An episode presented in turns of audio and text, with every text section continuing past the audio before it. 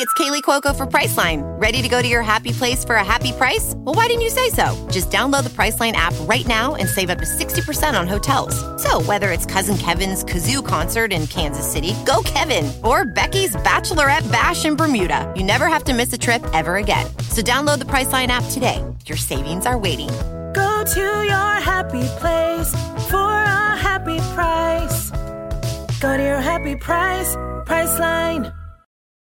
Listen to The Astonishing Junk Drawer exclusively at patreon.com slash astonishinglegends. I was at the Stanley Hotel. Hmm? Wow, Kristen's not a bad artist. I didn't know she could draw. Fellow human beings on a wonderful planet we call Earth. Jeremy Corbell and, and George Knapp present this as this is genuine military released footage. He claimed that he saw a UFO approaching the space station. I watched the sequel recently, and that was a mistake. 22. This is Quark, a Buck Henry show about garbage men in space. I wouldn't worry about that. You're on so many lists now, and it, it's too many for them to track.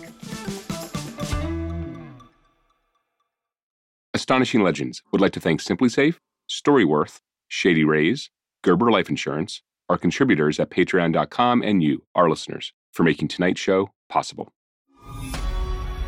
Two weeks ago, in part one of our series, Entombed at Tsarichina, we gave you an overview of the baffling, astonishing legend surrounding the excavation of a pit in a remote part of Bulgaria. It all started with a villager who had a dream in which three prominent Bulgarian historical figures came to him and told him that he was descended from an ancient czar named Samuil. They informed him that Samuil's treasure was buried right there in his hometown of Tsarichina, and he must be the one to lead Bulgaria to uncover it. A bizarre chain of events unfolded from that moment forward. The excavation of the site led to numerous unusual discoveries by a military operation that descended on the village to dig in secrecy for the Tsar's lost treasure. The dig was led by a collaboration between boots on the ground and four psychics or mediums getting messages from the ethereal plane about how to proceed. Three were on site, and one was at a command center and liaising with various Bulgarian generals. Almost out of the gate, there was infighting and disagreement on how to proceed. Arguments about the value of input from these so called psychics led to strong conflicts. The soldiers and officers present were routinely asked to undertake complex tasks requiring deep knowledge of mining engineering and geology. The instructions the psychics were giving were not only difficult to execute, but also challenging to understand. It wasn't just the specifications of each day's digs that were being dictated either. On occasion, it went so far as to specify who would do the digging. For example, officers only. But tonight, we'll move past all that and try to imagine what was actually buried at Tsarichina. Was something recovered? Or was the concrete the Bulgarian military eventually poured into the opening designed to protect humanity by entombing whatever was there forever?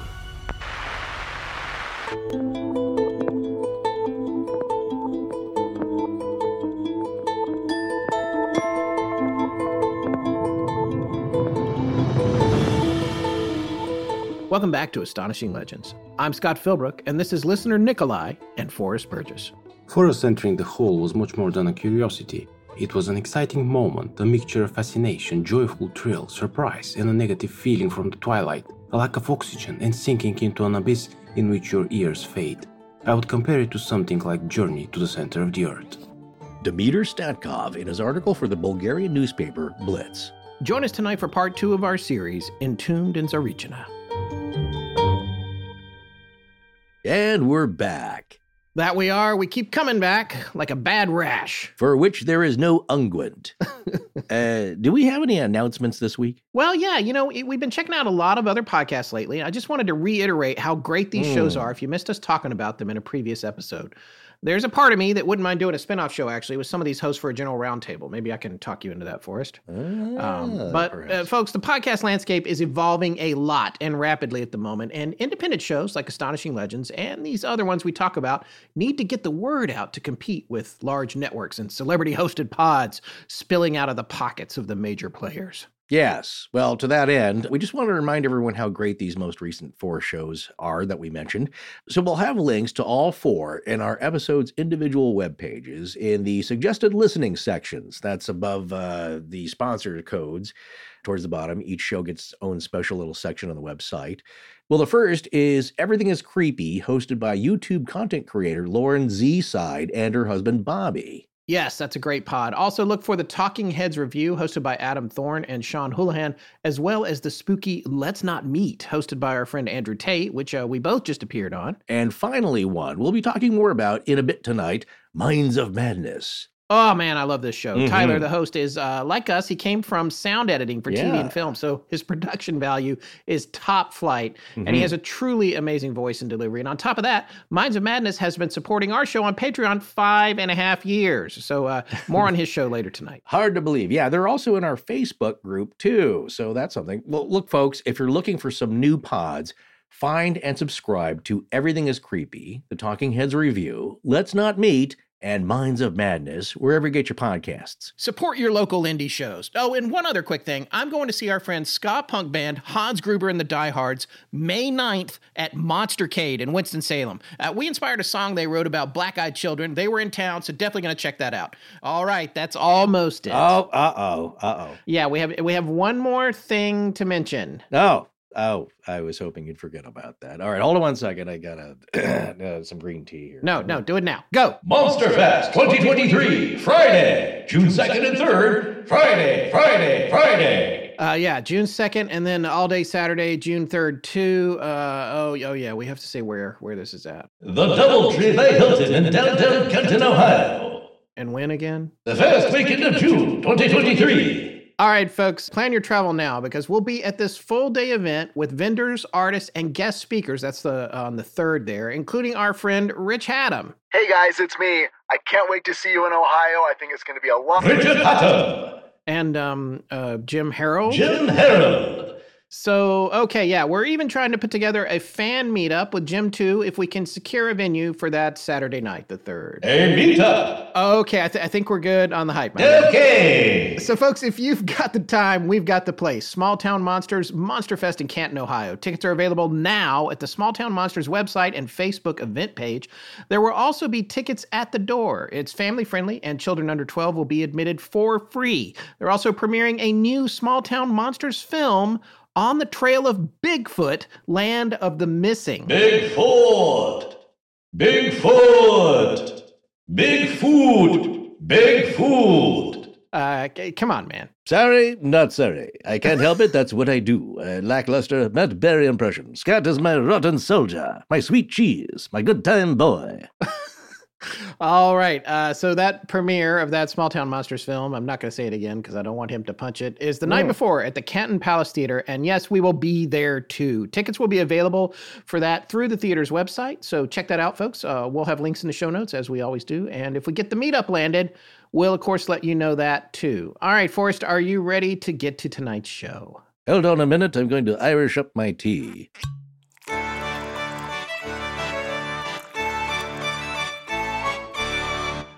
Well, this story seems to have struck a chord with a lot of people from all over the world. We got a lot of interesting emails right after part one there. People love mysterious holes, and I'm not. I'm not even joking. That's just it. No, I was thinking about this the other day. Philosophically, why do we? I always think about this. Why do we love the mysteries we do, and and which ones? And anything below the dirt, anything in these massive realms of which uh, you know, in the reality and world that we occupy, the sky seems empty, but no, there's gremlins up there, and they can hop on your plane at will. And there's spirits of the air. People, some people believe there's all kinds of manner of invisible things floating up there. And now we got uh, maybe Chinese balloons. I don't know what the heck those are. All I know is that several still have not been identified or explained thoroughly or satisfactorily.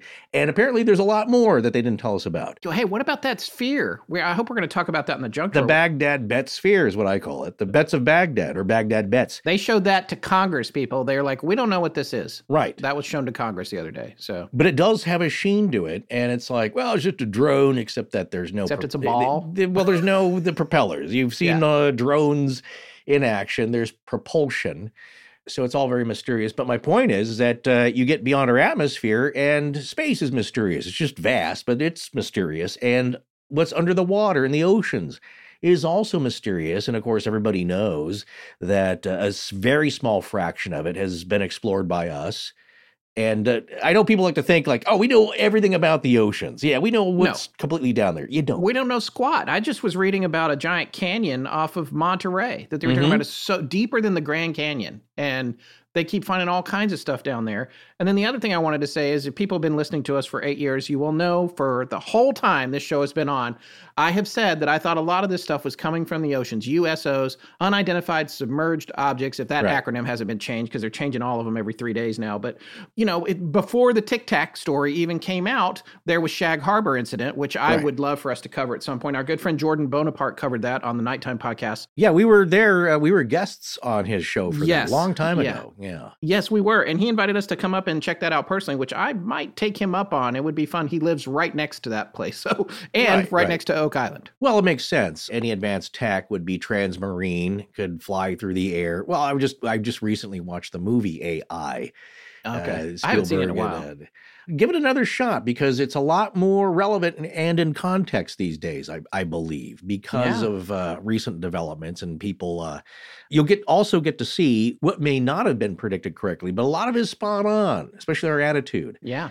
and what's happening now as it's going to affect things like tonight's show as far as AI perhaps predicting where to dig or using it to triangulate with engineering the best ways to do things. And of course, this is uh, what we're talking about here is in the 90s. So you didn't have a lot of that and you didn't have a lot of remote sensing. That's what satellite folks don't get upset. That is satellites using a LiDAR and other techniques to find geological features and eliminate a lot of this guesswork. Whole cities discovered in Southeast Asia that have been swallowed up by uh, the jungle. And that's my other point Yeah. here is that another fascinating thing I, I re realized from watching uh, Kurzgesagt videos, those really terrific animated explainer Yes. videos, Yes. is that the question was if there was something buried in the ground, like evidence of an ancient civilization, is it possible for us to find it? And essentially, the answer is that the older it is, is that the earth swallows up everything eventually. Yeah. It can be long gone. No trace. That's my point here, connecting it to Tsarichina, is that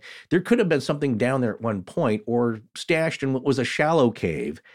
And then over the eons, it gets swallowed up by the earth. If it was so old, you would have so much sediment growth and uh, just dirt piling up over it that you would never know. It's so far down, you would never discover it unless you knew exactly where to dig. Now, that's the difference here is that if they did find something and it was real and not just they're dumping their trash there, they were given a hint because obviously per logic you can go poking holes and everything uh, around the uh, the hillsides and you'll never hit anything but here if they did it was in a way weirdly spiritual psychic guidance which told them where to dig Yeah, and that's some of the weirdest parts of this story. And honestly, it's one of the first times in the history of our show, and I think a lot of it's because of the language barrier and Yeah. translation.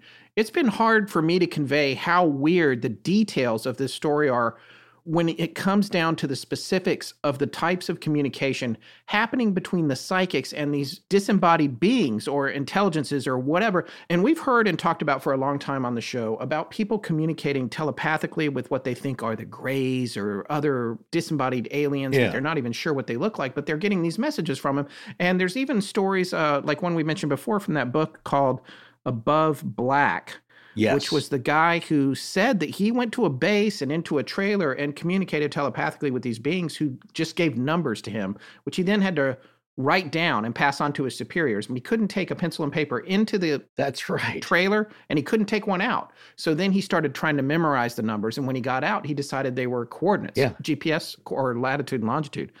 And so it's a fascinating book. But the, the point is that idea has been around a while. So now we're looking at what's happening here. And that's essentially what these folks are saying is happening. But there's another component to these interactions that's that I again I said it's hard to convey. So if you're new to our show or you haven't heard our whole back catalog, what I would say to listeners who want to really understand the complexities and confusion of the communication between these Bulgarian psychics and whatever these beings were that are telling them where to dig is to listen to our series, The Vertical Plane. I think Yeah. that best captures the confusing messaging and the warring factions because the voices are fighting amongst themselves. Who's in charge? I'm leaving. I'm coming back. There's all this weirdness. There's a component of that there. I would say the vertical plane and also the siren call of hungry ghosts. Right. They mesh together, which again is interesting to me because those stories are completely unrelated. I don't think there's any chance that the people who are at the heart of this story or the people who are at the heart of those other two that I just mentioned ever cross paths or intertwined in any way, really. I just don't think that's likely. Yet, there are core components of these methods of communication that are very common across all three. So what does that say? Is everybody's hoaxing and crazy and whatever and they're doing it all the Well, exact same way? Maybe mm. so. We're all 99% similar genetically, but it's really fascinating too because the thing that's happening with these voices that are talking to the three psychics who are coordinating this dig is they're arguing and they're giving them these really specific instructions about what to do. Like, go this way, three degrees, make this one meter wide and a meter and a half tall at a downward angle of four degrees. They have to do this with every dig, has this really Mhm. specific engineering call. And it's complicated, and you have to wonder if you believe any of this at all. And I don't know how to say that in Bulgarian. We'll need to ask our friend uh, Nikolai. Nikolai, I'm going to get you to do that. If you believe any of this at all, I want to hear it. So, my question is if that's what's happening, is it real data or is it designed, is it part of the trickster in the paranormal? And then you have uh, Colonel Svetko Kanev, who wrote the book, The Tsarichina Phenomenon, which we've referenced several times. And one of the things that take away from this book, and also from the psychic's point of view, this had a contact like element to it. Now, and we bring up contact all the time, which is, I, I, you know, I get sick of our own references coming up over and over. but it was this idea that this complicated gateway, and if they don't make this approach just right, it's not going to work. But if they do do it right, they could be connected to infinite galaxies and universes and other Yeah. planets where there's a lot of different locations where this exact kind of gateway exists. And that's why it's so important that you do the exact right thing and follow the steps to the T. Because if you don't, you're not going to be able to make that connection. The phone call is going to be a dead end. It's going to Mm. not work out. So, all of that stuff it's hard to convey because it's we can't translate the Bulgarian very well. But when you read a big section that Google has translated of Bulgarian to English and a lot of it's word salad, you can still get the through line. And that that's the through line of what's happening is that this there's a lot of complex messaging going on and and uh, I think I've conveyed what I meant to say, even though I probably didn't do it very well. well, there's other things you can think about as far as the directions. And of course, we in the book, they haven't relayed all of them, other than the path, as we said in the beginning, is a little like the Puquios, uh, Nazca, the, the Ojos, and that the path is spiraling down, Yeah. not converging at a point, but it's a spiral downward path. It's not just a straight shot. So there's a reason for that. And if you wonder about the mandate from the beyond that only officers could dig in this certain spot, I was thinking about that. It's like that is that not classist, I guess, but Yeah. it's like, are they going to take more care? Is it something like an echo of uh, past human history where only knights, nobility, somebody who's taken an oath, somebody who's been anointed, Right. could touch this? Is there some sacred part of this that the lowly folk shouldn't be poking around in it? Or is the trickster trying to make the higher ups get their hands dirty on a fool's errand? right? If you believe any of this at all. I mean, it's Right, it could be a prank, and then somebody by, uh, hey, you monkey, dance, you you with the uh, with the bars on your shoulder or the Yeah. stars on your shoulder. We want you to do the dancing or the digging here. So, you know, who knows? Like I said, this is sometimes things that don't make sense, and it didn't make sense to them either. They just proceeded to do it for as long as they could until it got too expensive. As well, that's the overall story. Was it the tragedy that swallowed millions? And I Yes. think as it translates in the journalist's account, which is in Bulgarian, but we have the link and you can, uh, like I said, use Dimitar Google or, or, right. You could, right, Stetkov. I You- you reached can- out to him on Facebook. Uh, he did not get back to us. Here's Uh, the other thing is that we have not received permission yet to use some of those photos. No, and that's something I want to say. His photos are unbelievable. They are just, I mean, they are of the time. They were there. That's contemporaneous. There's the soldiers. It's not stage stuff. It's not stock Yeah. footage. These are shots of the excavation. So we'll have links to those. You can go to his pages or the other pages where they've been published and look at them. We can't personally share them without permission. If you want to see photos of what this stuff looked like, at least as far as uh, as what they could show him, and again, he brought uh, one or two or several photojournalists with him on these trips because they knew they had a story. As he uh, reported, is that they put a lot of work into the newspaper project they're working on called Night Work. Again, terrific name.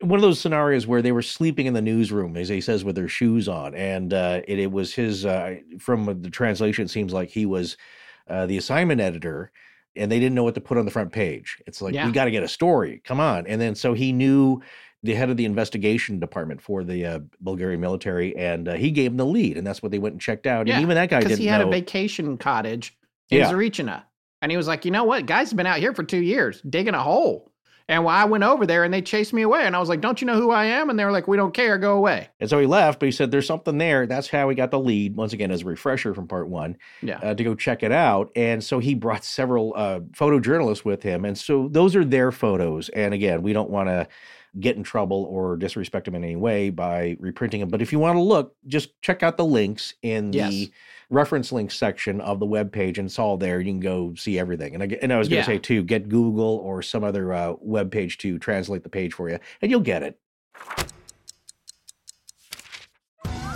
Survivor 46 is here, and so is On Fire, the only official Survivor podcast. And we have a twist this season.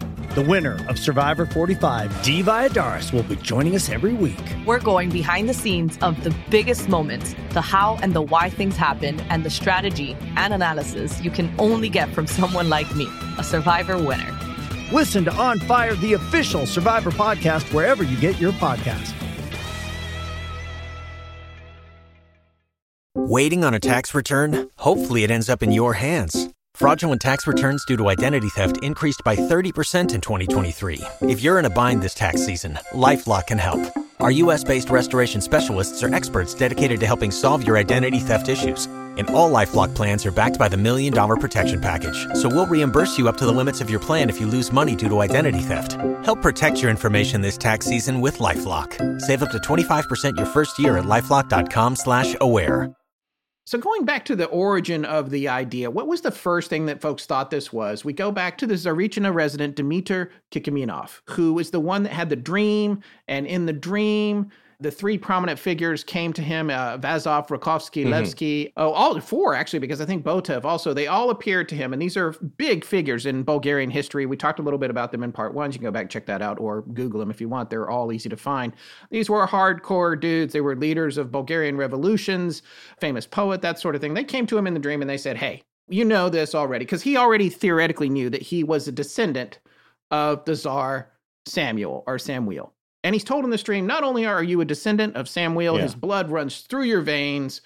Zarichna is the hiding place of his great treasure, and you must lead all of Bulgaria to it. Yeah, from the dream, uh, it was Rakovsky uh, patted him on the shoulder, told him, Derzai, Dimitri, all of Bulgaria is looking at you now, and the future glory is yours. Okay, I'm gonna. I guess I'll run with that. And I don't know, it hasn't perhaps really panned out. But what the other thing we know is that dates and times are off. Yes. uh, sometimes. And Yeah. and uh, if you look at the Mothman prophecies story, locations are off. Like this is going to happen here. It's like not exactly in this spot. It's somewhere else. Right.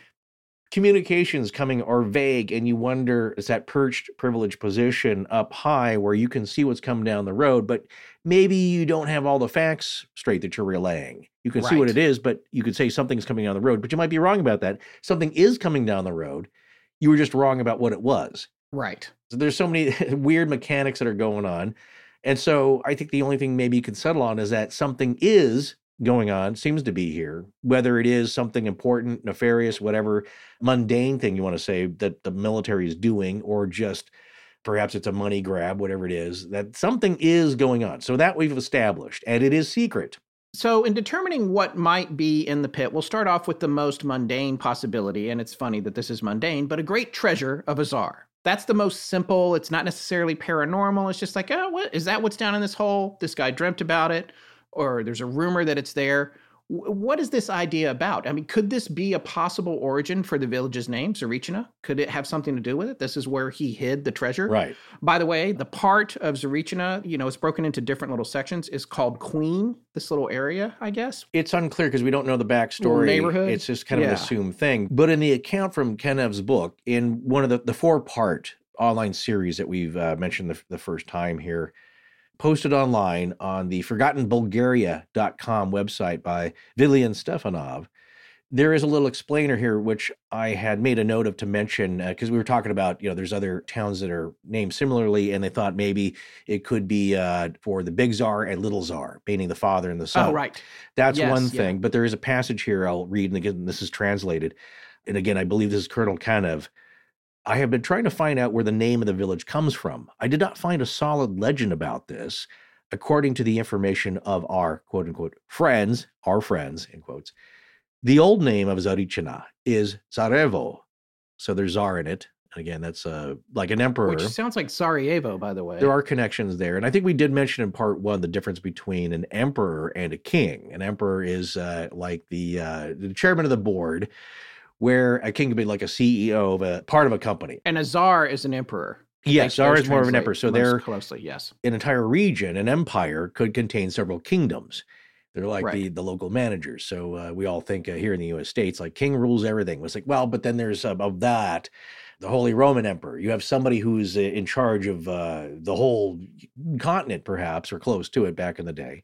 So anyway, going on here, Sarajevo could be another old name, according to the information that he's getting. He said, I couldn't learn more.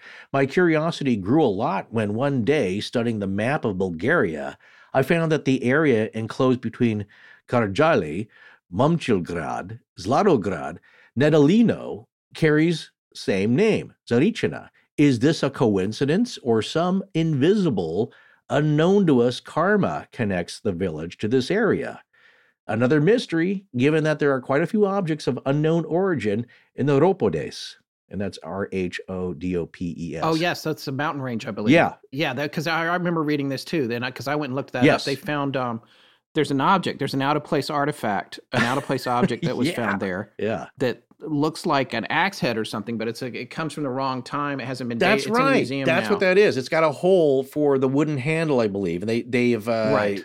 By all uh, accounts, they think it is a forged tool head, like an axe or a, a maul, right? You know, for splitting wood or something. But it was found with like a mammoth tusk going through it or something. That's the problem. Yeah. Where it was found with a fossil. That's what I remember. Right. And they were like, okay, something's not right here. There are these folks. I, I read a little bit about that. It's a tangent, it's a side thing. And so I didn't go as deep on it. But uh, there are folks, I guess, that think, oh, well, this was part of a. a a dredging operation or something this fell off a machine a while back and it just sank down into the soil. There's other people like, I don't know, it was wrapped up pretty good with that fossil, and there's no way they were doing metalworking at the time that the fossil Right. existed there's that whole thing, and I guess now it's just sitting in a museum, and every people are still arguing about it, about what it is. yeah, we love UPAs, out of place Yeah. artifacts. out of place artifacts. That's kind yeah. of what uh, Kanev is saying here. And what I love about him, yes, he's a military man. He's also a man of science. People forget that. He's uh, head of the, Yeah. the scientific investigation department, or certainly a high ranking officer within it.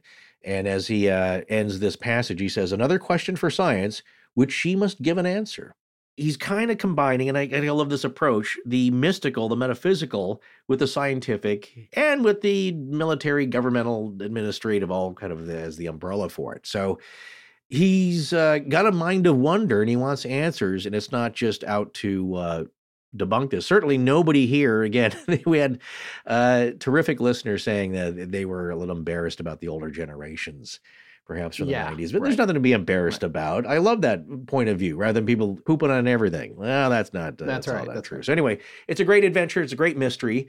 Why not? Although it was um, expensive for them but if you have the funds I would uh, I would try that. I would put my money there. So in any case, though, they're trying to make sense of this historically, but also metaphysically, paranormally.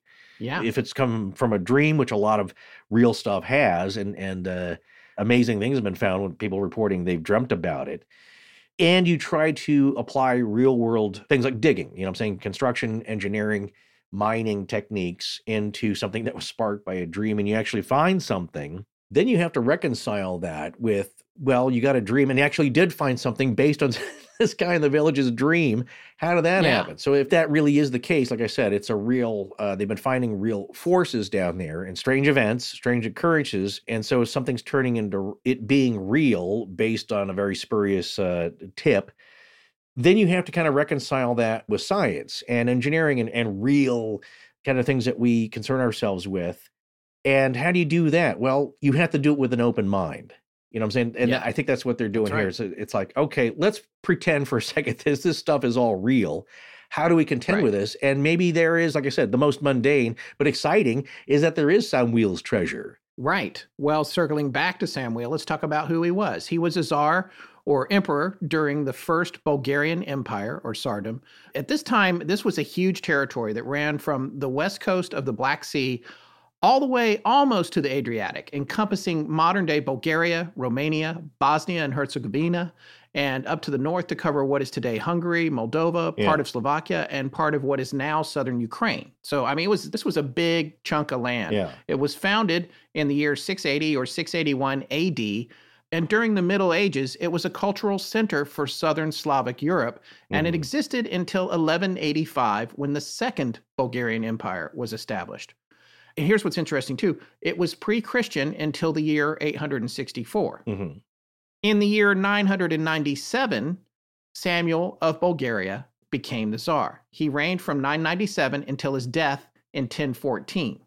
Now, before Samuel's rise to power, Bulgaria was fragmented and vulnerable. It was facing conflict from external enemies and internal factions. Samuel, however, was a man of action, to quote the Princess Bride, rising Hmm. through the ranks of the Bulgarian army to become one of its most skilled and effective commanders. He was brilliant at strategy and tactics. Right. He knew how to place troops on a battlefield for maximum advantage, and he used his talent at that to deploy unorthodox maneuvers that caught his enemies off guard frequently. He led several successful invasions of Byzantine territories. Now, this is their number one enemy at the time, the Byzantines. He Right. waged war against Byzantium for over 20 years, at times overwhelming the empire's vastly superior military might. His most significant military victory came in 986, this was before he was czar, when he soundly defeated the Byzantine emperor Basil II at the Battle of Trajan's Gate. You can still see this place on Google Earth and on the internet. It's amazing. There's still uh, there's ruins there. It looks like a really cool place to visit. Basil II had, and it might be Basil. Apologies, not sure. I'm going to say Basil because it's like a Basil Fawlty. I know that's right, Basil yeah. Fawlty. They're bringing that show back, by the way. Yes, the I believe the uh, folks from the UK would say basil, and Yes. uh, we would say basil, like the uh, herb. So Basil II was the Byzantine leader at the time. He had launched an attack in the center of Bulgaria to try and draw Samuel's attention away from the defense of what is uh, the southern Greece area Yes. by besieging the city of Serdica.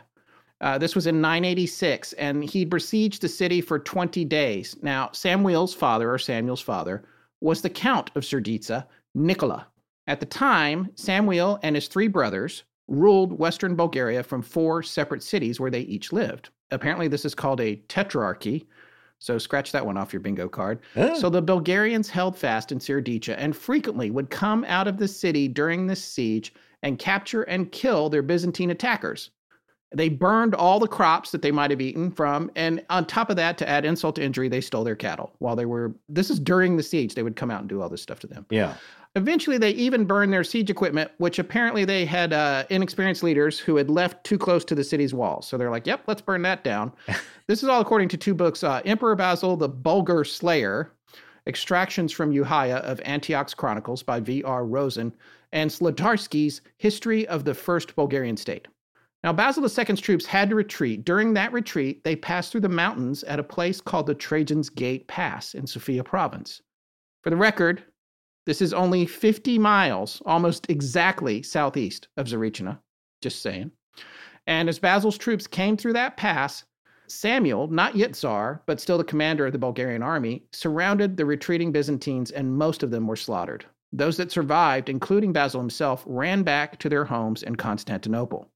Notably, it was at this point, to add insult to injury, that Basil II's personal treasure was captured by Samuel. So that's Yeah. at least one personal treasure taken from the leader of the Right. Byzantine Empire at this place 50 miles southeast of Tsarichina. I just wanted to point that out. Well, yeah, we, we mentioned in, in part one when Yeah. you become the leader, like there's spoils. That's And- right. And you start to pile them up and collect them, and then you got to stick them somewhere where only a few people know where it is, and you trust them not to dig it up. It's a little. Uh, we were talking about the. Uh, Oh, the the pirates uh, co-op, uh, which Yes. people think is it was at Oak Island, which apparently it did take place for real in the Caribbean. And I, I can't remember the, the I can't remember the island, but it was a a, a bay where they uh, it was a gentle It was honor among thieves, a, a Yeah. pirates agreement. To, we're we're going to use this kind of as a bank for the booty. No one to touch this, or there'll be severe penalties. Got to have that Uh, booty bank. But I wouldn't. Hey, I wouldn't uh, look. I wouldn't trust a bunch of other pirates. No, no. or people that uh, usurp you, especially during these times. You didn't live very long, Right. and uh, you wanted to be able to enjoy it, or at least your family line. you kind of probably kind of figured you were going to die, but you wanted it for the kids, right? Yeah, just, So- just squirreled away, and of course you got to leave instructions, or no one's ever going to find it again. But my point earlier is that these realms of under the earth and and uh, all around us are very mysterious, and uh, again, that's where treasure is found. That's what captivates us, I think, Yeah. and, and has since then, and certainly. Kakemanov here in his dreams, like that's a pretty good lead. I I'd maybe go check that out. I mean, I'm Yeah, not going to afford to be doing the digging, but uh, it's a good story. It's a good story. So, keeping that in mind, that uh, Samuel was able to take Basil II's treasure, and also that battle at the gate was a turning point in Bulgarian history, and it helped solidify, at least at the time, Samuel's hold on power. But in the years following the battle, Basil II recaptured much of the land he had lost to Samuel over the years. Samuel died of a heart attack in October of 1014. Right. And uh, in 1018, just four years later, Bulgaria actually gave in to the Byzantines. But Yeah. he had done a great job as both a military leader and czar and is considered a hero in Bulgaria to this day. Right. And I was going to say, he is a, a military hero.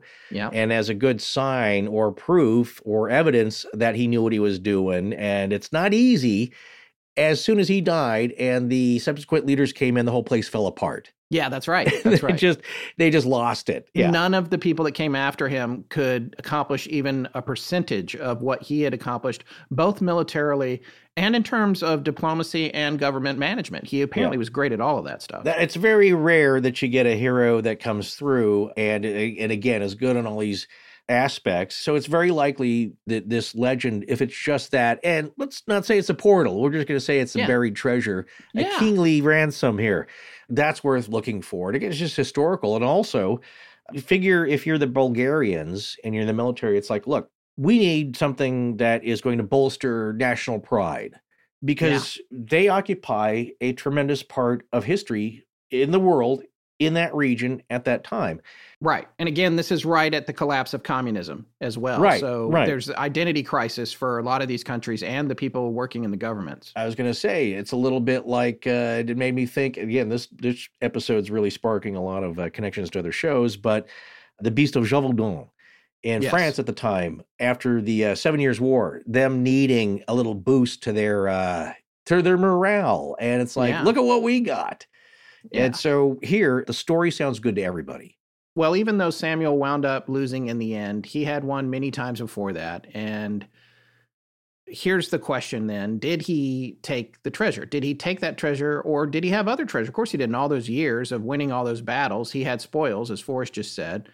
We didn't go deep enough into the history books to know what happened to the treasure he took from Basil II or what other ones might be missing. And it, and it may not be documented. After all, uh, Basil wound up winning in the end and Samuel died. He may have recovered whatever treasure was taken from him. Who knows? But what if?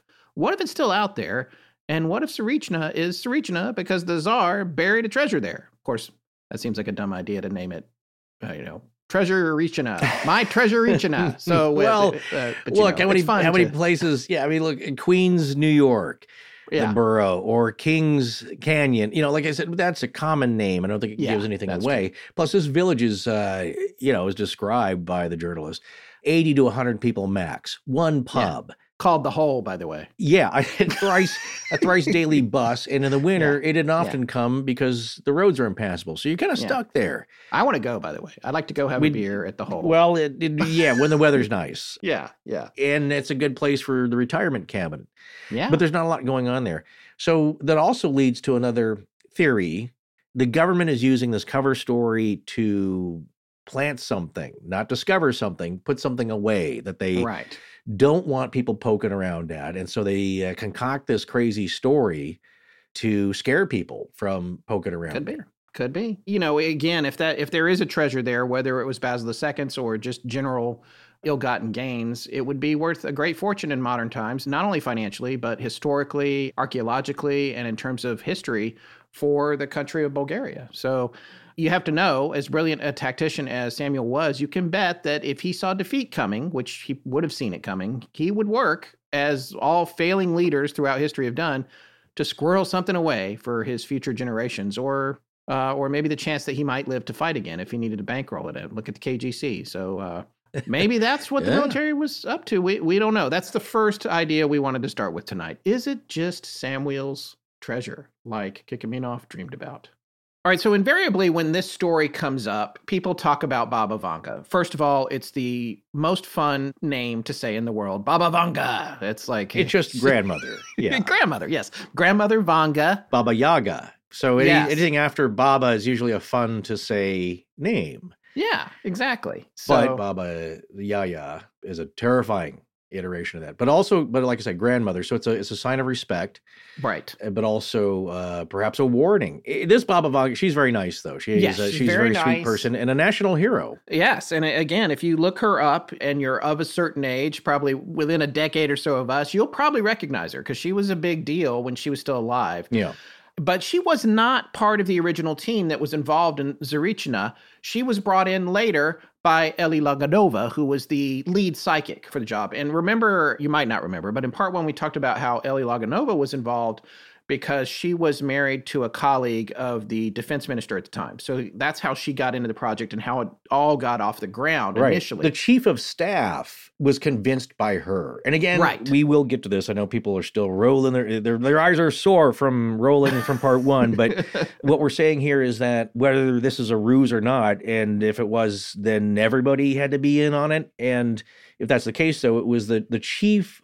I mean, we're talking like the Joint Chiefs of Staff, perhaps. Yeah. The- you're talking about the chief of staff, and this uh, Eli Langinova was the wife who claimed contact with some ultra terrestrial right, that have access to all knowledge. Access to all knowledge and i'm not saying there's any connection here to the germans in world war ii and the high staff command and all you you folks that are into that already know about all that but it was uh, the wife of uh, goebbels i think who was really into that's where it got mystical and they she was a, had a, a lot to do with convincing and instilling that into uh, the hitler uh, high command there which got really strange. This is a different thing. Yeah. This is a, just a few months after Bulgaria decided to part ways with Russia, of course, after the disbanding of the Soviet Union and the funding stopped. That's a big convincer. It's like, well, if you're not going to pay us, we're going to go on our way. But it dropped Yeah. them into a huge economic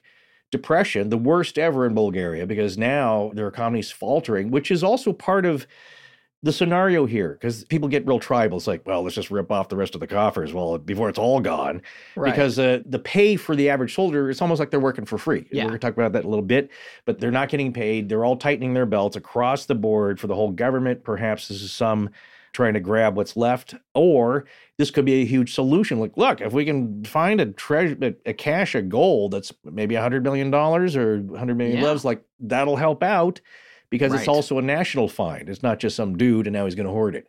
Right. So it's either, like I said, you, you see several different scenarios playing out here. But getting back to Lunginova, one thing that was, I wasn't really clear until I reread the, the story. She was in contact with these ultra terrestrial consciousnesses, That's a lot of. Yeah. uh, several beings, but she was drawing all this out, and I didn't re- I didn't fully get the scope of it and uh, pay much attention to the drawings until I started examining them closer. And it is that is some Voynich manuscript kind of stuff. Yeah, there's a complex language, and I do want to uh, give some credit to a, a Reddit poster named Slavic Indo, S L A V I C I N D O. He and I've been in touch. He gave me permission to reference some of the stuff he posted. He speaks Bulgarian. I'm not sure where he lives, but I think it's probably in the region. He did mention that she had over a thousand pages of notes, and these characters that were in there. There was 900 different characters that repeated in the yeah. notes and it wasn't a language that any at the time anyone recognized on earth they couldn't figure out what it was Okay, yes, and but Yeah. here's here's the deal on that. It's all these very complicated pictographic like characters they look like hieroglyphs like yes. in a way yeah that's the thing they most closely resemble I Right. think. So what you can do is you can't crack it, at least the Bulgarian scientists at the time, the linguists, figured out that by the repetition and pattern of the characters, that it was some kind of language. It was just for it, and it wasn't like any existing language, but again, by the pattern of how we write, uh, as we as humans, we know the different patterns. That's why the Voynich manuscript was very hard to crack, unless you were missing something like punctuation. Right. It didn't have any punctuation. And sometimes it's very hard to crack. Same thing with the Somerton man and the code that was in the back. Right. It was very hard to run models. It takes a huge amount of computing process. But in this case, you can track over 900 different characters and see that re- they repeat. It's in consistent with the pattern of language as we know it. We just don't know what language it is. But you want to tell them what Ellie Longinova said uh, that she believed she knew where all the lost manuals were, all the lost notes. Yeah, she thought that they went to another significant country and they were being decoded. That's what she which thought. is that's even crazier because of uh, it's the secrets of the universe written down on a in a spiral college ruled notebook perhaps Right, but it- to be fair, Dmitry Statkov, the Yeah. journalist who wrote one of the articles that we drew a lot of information from, he said in a YouTube video we saw that again, this was one that Slavic Indo put up. I saw Dmitry at the end of it, and he said, "Hey, you know what? She took a ceramics class, and in the ceramics, they taught him how to do different symbols, and she was unconsciously." reproducing this Yeah. or or consciously if she was trying to but these symbols came from the ceramics class that's what he seemed to think he wasn't super debunky in his delivery he just says this is what i think i think this could have happened yeah i think Yeah, this it's could the have same thing with the video is that Yeah. well what's okay if you're going to i'm not i'm not going to say the o r word. That i'm getting tired of mentioning all the time. But the uh if you're going to take the more believable path let's say because it's not about simplicity here. It's about believability in a very you know mundane rational sense like well okay it's not all this other stuff. It is something that like i said she may not have been aware of it. She was but pulling that knowledge of design. Right. And letters and lettering and this and that and even if it's fake and, and being a bit of you know she was an artist too. She would draw these things she would have them painted she would paint yeah the concepts. pictures what few of them are around are kind of amazing. Aside from the notes there is a also a video documentary that was made that's also lost but also we do have images but as you mentioned just a, a while ago the diagrams in contact the movie is that you can have some pages of it but it doesn't make sense if you don't know how to lay them all out right right how to put it together Exactly. It doesn't make any sense. So, uh, but we're talking about like, I was, again, taking a closer look at this now. You'll see an image like a human figure or, you know, humanoid in some kind of chamber, uh, Yes. beams of electricity or current or whatever going into it. They're little, uh, little test tubes and diagrams of a, a nascent proto human, perhaps developing into something more. And what it reminded me of, just the nature of that, is if uh, it- again our good friend Rob Christofferson may vouch for this is that it looked to me a lot like the drawings of a contactee yeah and what they report afterwards. Sure. And of course that's what she was kind of claiming is that there were these ultra terrestrial types of beings and I don't know if she was but she was contacting them or in communication with them telepathically. She'd not been right. I saw no claim that she had been picked up or abducted or anything like that. no nothing like that or if so those details don't seem to be out there and again, this is very vague. It was a while ago, but there is documentation on it. But getting back to Baba Vanga, there is a series on her. Yes, but it I watched fict- some of it. Okay, but it's fictional. It's fictional. Yeah, it does look good. It's highly rated. There's 12 episodes. Right. I, I saw it on, I think on an Amazon Prime or Yes, regular it's on Amazon Video. Prime, right. And um, I did start to watch it. Of course, it, you would have to have it subtitled or dubbed if you're looking to see it in English. But um, it looked pretty entertaining. Yeah. We don't plan our shows out a lot of time in advance sometimes. Like Well, if I'd had time, I would have watched that whole series before yeah, we started. Okay, so it's worth you're giving it the thumbs up. Yeah. Yeah, yeah. The other thing for us though is that fictional takes sometimes you don't want to mix them into the research. Uh, You know, if it's blatantly fictional, because then you can get confused about things that really happened versus Right. something that was fictionalized in a book or a movie. But it looks good and it's well reviewed and it's well produced. I would say. Okay. Getting back to this, how did Baba Vanga get involved in Tsarichina? Well, Elisaveta Laganova, the head psychic, brought her in as a consultant. And so let's talk a little bit more about the background of Baba Vanga. She is the Nostradamus of the Balkans. That's her nickname. Mm-hmm. She was born Vangalaya Pandeva Gustarova. And uh, I may have mangled either Vangalaya. I think it's probably a hard G. So I'm going to say yeah, Van- Vangalia. I or know. Vangalia Pandeva Gustarova. Gushtarova. Yeah. Yes, born in January of 1911. Yeah. And by the 1990s, when Tsarichina was being excavated, she was a world famous blind Bulgarian mystic Mhm. or prophet. Insert uh, your term there. The records are vague, but it seems she was born in what is today North Macedonia, which is just west of modern Bulgaria's western border. Now, according to the legends surrounding her, she was only 12 years old when a tornado hit her village, snatching her up off the ground and dropping her a fair distance away in a field, far enough away that they couldn't find her. It took the villagers days of looking for her. They had feared the worst, probably thought that she had been killed in the tornado. When they did find her, she was alive but injured, and her eyes were severely damaged and I guess caked with sand and Mhm. debris. She would be blind the rest of her life from that point forward. Whatever truly happened to her, these events led to her becoming clairvoyant. She developed an ability to predict the future, and she began making predictions regularly. She claimed to have visions where the information would come to her in her mind's eye. Let's talk about some of these because we did want to talk about her track record a little bit. As early as 1969, she had a vision of Indira Gandhi uh, saying that the dress will destroy her. I see an orange yellow dress in the smoke and fire.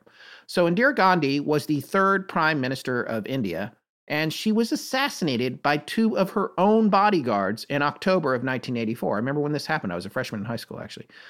At the time, she was wearing a yellow sari. That's a type of Indian robe, just as Baba Vanga had predicted 14 years earlier. So that's a clear prediction if Mhm. it really happened. There's a lot of folklore, a lot of legendary stuff associated with her. And anytime there's something like that, it gets murky as to like, well, what did she really say? Are- Are people misconstruing it? You get into the seashell game. Well, the the dress was really a bird orange, Yeah. so uh, that wasn't uh, that was Right, completely right. right. There's a little bit of parsing, and you, like I said, the, the major components have to be right. But but generally, if you're, uh, I'll entertain it if it's in the ballpark. Yeah, why not? That's right. So her accuracy rate, and we mentioned this before, is actually considered to be around 80%, with her most infamous prophecies being the Chernobyl disaster, the end of communism in Bulgaria, the 9 11 attacks, uh, which Nostradamus supposedly also predicted. And also the uh, the the lone gunman episode. If people forgot that, check that out. Oh, yeah, that's excellent. That is, uh, I mean, I saw it at the time, and you don't really put Yeah. together. But now, in hindsight, if you and that's all over the internet. That that uh, Yeah. clip uh, or that scene is making the rounds of the the spinoff from the X Files, the Lone Gunman. But if you watch that, it's like,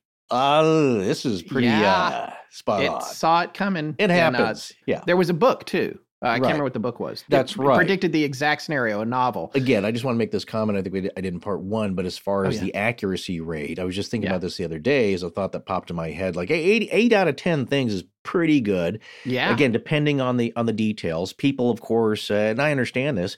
You'd want hundred percent accuracy before you maybe even believed in the phenomena. Right, Yeah, that uh, yeah. this could be possible. Anybody could do, do this at all. No better than guessing. And my thought though is like, yeah, we'd all love uh, somebody who was 100% accurate. But what if there was? Do you know what kind of trouble and turmoil that would cause if you had one person who was 100% accurate on everything? How people would flock to this person? Well, look what happened to Biff in the second or the third Back to the Future. I can't remember which Well, one it was. you can't have that. That's my point. Is that the Yeah. uh, the universe will not allow that because Yeah. then it's like you just turn to this. Per- well, what's going to happen next? Yeah. People get very desperate, and then uh, somebody, they're you know, they're in danger Yeah. because somebody's going to want to control that. It's too much. Yes. and uh, it'd be too freaky. You'd be looking to this person as uh, as godlike.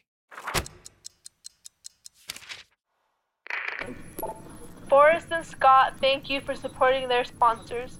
I'm Andrea. Now back to the show.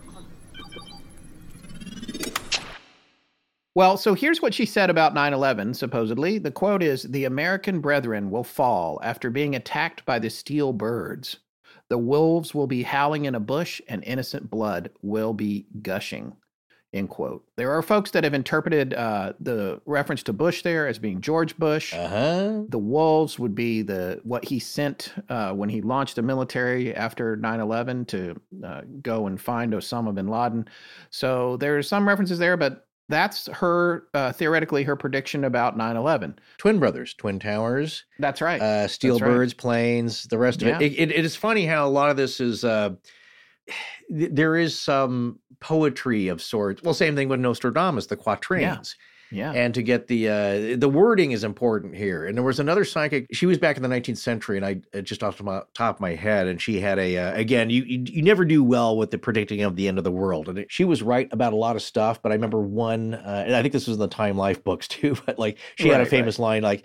The world will surely meet its fate in 1888. And it's like, well, the, right, it didn't right. end in 1888, but it's a nice round number. But we have Yeah. something close here, don't we? Yeah, um, she also uh, predicted that the 44th president of the United States would be a black man, which of course was Obama. And then we can't forget that she predicted the loss of the Russian submarine, the Kursk, in 2000 as well. Yeah. Now, if you're old enough to remember this, it was world news when it Yes. happened. It sank in the Barents Sea, killing the entire crew of 118. And supposedly in 1980, Baba Vanga predicted that in August of 1999, quote, Kursk would be covered with water and the whole world will weep over it. End She was off by a year. She was off by a year, and also people were like, "What do you mean Kursk?" It's like uh, people thought she meant the city of Kursk in Russia, which the sub was named for. Right. Which a bit would that would have been real weird because it's 330 miles from the nearest large body Yeah, of water, yeah. the Sea of Azov. But in hindsight, they think she was correctly seeing the sinking of the Kursk, which happened exactly as you just Right. said, 12 months after her predicted date in August of 2000, rather than August of 1999. Well, throw out that prediction then. So well, maybe right. That's the whole. That's exactly to your facetious, yes, point. but yes. Yeah, yeah. But uh, she also said that Obama would be the last president of the United States. Uh, she was criticized Hmm. for some of her other predictions that did not come to fruition too. She thought World War III was going to begin in 2010. Mhm. Apparently, she said there would be major droughts around the world and water shortages in 2022. Hmm. Well, That happened. The UK, Portugal, Italy, and some of France all had significant droughts. so did California. Yeah. Southern California, absolutely. She additionally warned of major floods in Australia and Asia, and eight months of rain fell in four days in Sydney Hmm. in July of 2022, causing a fourth flood for the year, which I think we all remember on the news. And Yes. before we move on, though, what about 2023? I mean, that's where we are now. I mean, we've got to look at that and see what she said about 2023, right? I Mhm. mean, wouldn't it be crazy if we mentioned something in this late April 2023 episode that Baba Vanga said would happen and then it happens later this year? Let's see. She apparently thought there was going to be a devastating solar storm or coronal mass ejection sometime this year. The last one we had was a minor one in February 2022. A big one, like the famed Carrington event, we've mentioned a ton of times Mhm. on the show from 1859. If that happened now, that could cause blackouts around the world Right. that might last years. Yeah. Like that much damage to infrastructure. It's the great reset. Talk about a reset. Yeah. Uh, that is might a- kill your cars too. Anything with a computer chip. well, if people don't remember, uh, one interesting factoid about the Carrington event is uh, well, and one good thing is that they had telegraph then, and people saw Uh-huh. Sparks dancing along the lines. It was so strong. Yeah, they were catching on fire. They were catching Right. poles on fire because it was so. And again, it's invisible. It's not a break in the wire. It's not a short. It's just from the atmosphere raining down, causing that. The good thing was that there wasn't much electrical back then, so Right. you know you're already living by lamplight. Right, well, oh, right, the, the other thing about uh, Tsarichina is uh, just to show how remote it is that they they have electricity there, but no water pumping. The Yeah. only water they have is uh, through wells, and so it is a. Uh, but there might be something natural about the the water. We were talking or just a, a, an hour ago about why it's called Tsarichina, and the, the the legend is that the as we said, I think we said in part one, the Tsar Samuel and his son used to go there for treatment. Now, I don't know what that means, Oh, but it, right. it could be something regionally, like you know the healing waters or this and Right. that, or some uh, folk remedy that was uh, prevalent at the time. But that's also why they think that the area is special and would have been historically known to him Right. at the time. But in this case, yeah. So we were talking about a uh, coronal mass ejection here happening, and uh, then it's like uh, Blade Runner 2049, where it's Yeah. uh, "Uh, thick milky. Uh, they, the ball Yeah. at the uh, the front desk there at the, uh, Yeah, the yeah, records right. is that is that you're going to have something will survive, but if uh, it's horrible to think about, but maybe a little easier if we're all going through it at the same time. Yeah. Well, and that's the question. And it occurs to me, too, depending on how long it lasts, it's like how much of the earth is it going to hit? What side of the sun is it on? It's possible it might be pointed in a different direction. It's possible if it's not very long, maybe it only hit part of the Earth, depending on how much rotates through it. Or Mhm. I think a lot of times when these happen, they can happen for a couple of days. The bottom line is we'll know if it happens. Oh, yeah. So we'll know if, if Vanga was right. Uh, back up your hard drives You now. got about eight and a half minutes. Well, once they determine that happened in the for at the on the sun. Oh, right. Yeah, I have a backup hard drive that I keep in a. Uh, it's an old fashioned uh, lead lined film Nice. container. You used to put your film in Yeah. there, uh, but I keep my. Yeah, uh, yeah. They do sell them. And they also have Faraday bags, which would maybe help a little bit, depending on how strong it is. But I figure it's better than nothing. But then you got a computer that you can. Uh, it's going to be like your Tandy computer for fifty five hundred dollars that does four programs and no internet. Yeah. Yeah, so that'll be down, but you, uh, I guess it would be better than nothing. But uh, that's one thing. Uh, a callback to our last topic is that Michael Faraday. uh, You could have a Faraday cage in your home. Yeah. To protect you. And your cars. Remember, your car's got a CPU in it. That can get fried too. I forget the exact year, but it was when cars uh, had solenoids. Yeah. Okay, if you watched uh, War of the Worlds with Tom Cruise, that's why he wanted the minivan because it was the year after that uh, they start putting chips in, and you, it was a, Yeah. a year car where you could replace the solenoid, but it would it would work. Yeah, you need the older the older cars are better off. Yeah, you're right. So that's why some people have these uh, Earth roamers, they call them, and it's just a it's an old GMC truck that is Right. uh, diesel and pre pre chip. There is uh, one other prediction for 2023 from her. She allegedly said the Earth's orbit would shift some this year. This too could be potentially Mhm. apocalyptic. It can lead to extreme global temperature increases or decreases, as well as greater exposure to radiation. There are, however, things besides gravitational influence that can cause orbital shifts, though, like an asteroid impact, which, well, we know how that turned out for the dinosaurs. So uh, smoke them if you got them, people.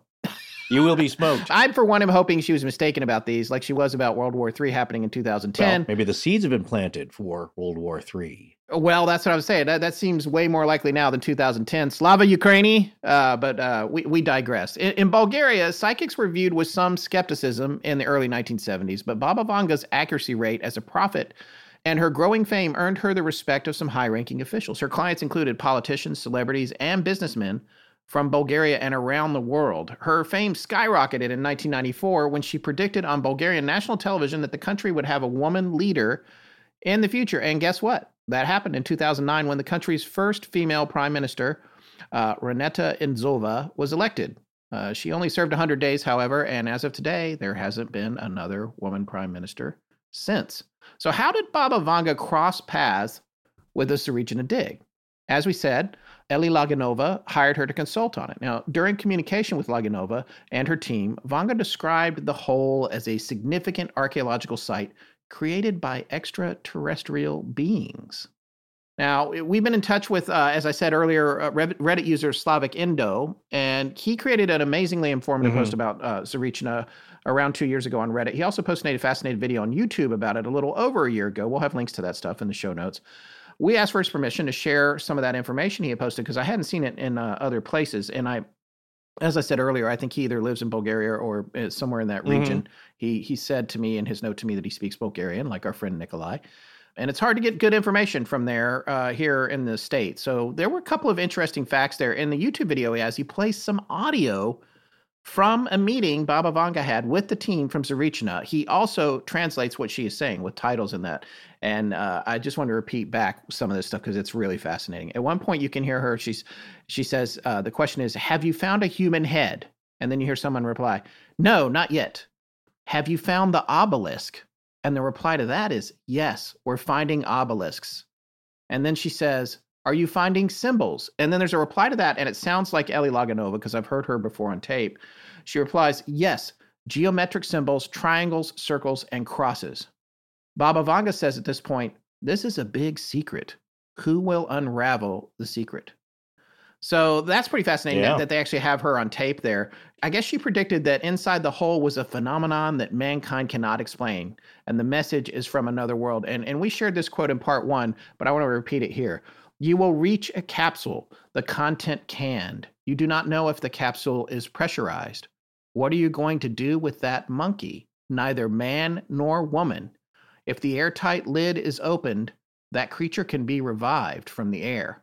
What are you going to do, I ask, when it wakes up and speaks? So there's the whole implication here that this is not about a treasure and this is about something greater than that. And one of the things to understand is that it, it started out with the search from the treasure, according to the records that we think. And then after Baba Vanga became involved, it switched to this goal to find whatever this thing is. Right. Because now that's lining up with Laginova and the other three psychics, with like the, all of them saying, hey, the aliens are telling us what to do. There's some superior being down here, you know, Yeah. the, the fifth element. Yeah, as you mentioned earlier, Scott, several consciousness, several intelligences. yeah, no, I, Yeah. I I did that on purpose. several intelligences uh, that Yeah. are otherworldly, not necessarily little green man, reptilians, uh, Yeah. praying mantis, uh, overlords. We're talking just disembodied intelligence or beings, similar, as you said earlier, Telepathic to uh, voices. yeah, that are that have names and they have personalities, it seems, and it is a little like vertical plane and many other things that we've studied. So these are being Yeah, they're um, arguing with each other. yeah. Some of them are like, fine, I'm out of here. And then a new one comes in. Right, the dig takes over, the instructions take over. The instructions are hard to follow. Uh, they're not sure they're getting them right. They're not sure if they're on the right path. However, like we just said a little while ago, out of all the dirt in Bulgaria, if this is a story to be believed, these voices told you where to dig and you actually find something. And here they're finding symbols. They're finding, uh, we said part one, Colonel Tsvetko Kanev was saying that they found strata of different, uh, well, surfaces. It's again, we're getting a hard translation here, but like cherry reds, browns, yellows, Different different colors, yeah. colors. And this is his report that some geologists were saying, well, well, that's just different strata. You know, it's like different chemicals, different layers Normal this geology. and that. yeah. However, uh, he also claims that the dirt was very hard in the mine, in the hole, as they were working on it. Once they brought it out to the air, it softened up like and got real doughy, which is Right. weird. And then he had uh, samples delivered to the chief of staff of the engineer troops, uh, Colonel Boris uh, Dimitrov. And they could not determine what the material was, what the dirt was made out of. And neither did the geologists and archaeologists uh, submitted to afterwards, according to him is that it was unknown material. Again, if you forgot from part one, people say, well, why are they digging with uh, hand tools? Because the machinery, the excavators, uh, just as a reminder, were not working very properly. Brand new, Broke down. broke down. Here's Yeah. the other word, the detail that I forgot is that they said the operator, the guy working, was like, you know, very lively, robust guy, very, you know, socially, uh, you know, uh, very social guy. Yeah. He looked like he was being electrocuted. He had these grimacing, he, he couldn't. when he was working the Yeah. machine. And as soon as he Exact- stepped out of the cab, he was fine. he was normal. If you Yeah. believe this. And so I then I was wondering, it's like uh, the word from uh, the word from the the otherworldly uh, beings, or the message was that well, other things are preventing you from damaging something with the excavator. Right. They're they're concerned for what's being excavated, and that's the other thing that was described is that they were reaching impenetrable barriers, and then they would get these very specific, precise, engineering-oriented instructions from these intelligences that came down through Eli mm-hmm. Laginova about where to place the charges exactly so that you could get past these barriers. And the underlying idea here is that you're getting instructions from the things that built this stuff. Yeah. They're telling you how to undo it Right. because they built Right. it and they know. And so if you want to unlock this door, here's the key. What if they were in, like I said, this material's unknown? It it has different properties, its physicality almost. And what if it was like Han Solo and the crew landing the Millennium Falcon, and they get out? It's like this Earth is really weird. Like this tunnel's really Oh, weird. yeah, they're inside. and he the- fires the off the worm. blaster. It's like it's rumbling. like get out of here! And it turns out to be a giant. They're inside of a giant, the mouth of a giant beast. And they also had the mynocks chewing on the power cable. And that's right. And so the idea, so the idea though is that this is something. Nerd. If they can't tell like what type of rock this is, maybe it's biological or it's a different type of substance that they're they're trying to mine. Right. And we get into that again, that whole idea of a portal or a connection or some kind of chamber that's designed to protect something that is far beyond our understanding uh, Yeah. and, our, and our technological ability. Well, getting back to grandmother Vanga, tell us how and when she finally left this realm. Well, she passed away in 1996 at the age of 85 due to breast cancer. Mm-hmm. There are those that say she predicted the date of her death, while there's others that say that date was wrong or that's apocryphal, which Right. is the case about a lot of her predictions. Uh, some are pretty nailed down, but again, You know, could be creepy pasta copy paste situation. it's hard to say. Very much like Nostradamus, is that it's Yeah. uh, you know the twisted cross and the river, the hister, you know H I S T E R, Oh, not right, Hitler. Like, well, you that. didn't get it totally right. It's you know He also said something about Tom Cruise, didn't he? He said I- Tom Cruise was going to be the president of the United States. People were Hey. like, "Oh, this is Tom Cruise is going to be the president." Well, he wouldn't be the first actor to be president. Uh, Yeah, so, true. but th- no, like I said, it's really open to interpretation, and and and that's the frustration. It's also the fun of it. There's also weird things about it. It's like with Nostradamus, is that basically he. Uh, He'd make these little quatrains to sell, right? He's got like 12 kids or something. He's got to Yeah. put food, a lot of food on the table. And he did really well by selling these things, which are essentially like those, you know, those little fun horoscope books you get at the uh, checkout Oh, stand yeah, at the grocery those. store. It, Yeah. People have, have equated them, his books, the quatrains, with that. And so it's like, yeah, this is kind of fun, you know, pick one of those up uh, when you're at the market.